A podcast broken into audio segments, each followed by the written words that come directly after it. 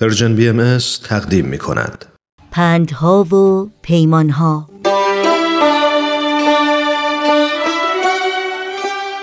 روز 16 ماه نوامبر میلادی یعنی امروز در تقویم بین المللی روز جهانی مدارا نام گرفته سازمان ملل برای قوت بخشیدن و تحکیم اصل مدارا در اشاعه درک متقابل در میان فرهنگ های گوناگون و متنوع و مردمان اونها به طور جدی و گسترده تلاش می‌کنه.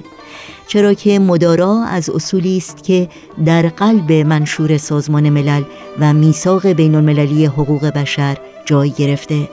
و به خصوص در این بره زمان که موج خشونت و افرادگرایی در نقاطی از جهان اوج گرفته و جان آدمی چون کالایی بی ارزش انگاشته میشه اهمیت اصل مدارا بیش از هر زمان نمایان شده. بنابراین اختصاص یک روز جهانی به اصل مدارا فرصتی است برای آگاهی بیشتر در میان توده های مردم و بیداری وجدان عمومی و دعوت به همکاری و همیاری در راستای ایجاد مدارا در بین اقشار مختلف جوامع انسانی.